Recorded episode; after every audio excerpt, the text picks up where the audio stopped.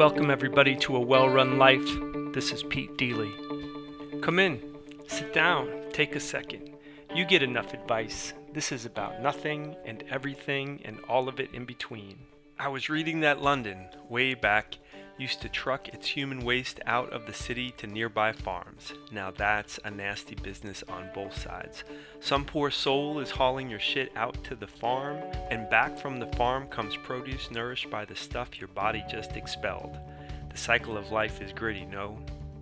I'm a thinker, at least I think I am. Having learned some life lesson, found some errant pattern in my approach, I digest the newly learned wisdom as best I can. Sadly, I often lose the meat of it, and back around it comes again as some other, only slightly different morsel. And I'm back at the feed pail, working my way through it again. So, Gov, brutish as it seems, I continue in the faith that nothing really goes to waste. That's enough for now. It's not a sprint. Travel to a wellrunlife.com and tell us how you are.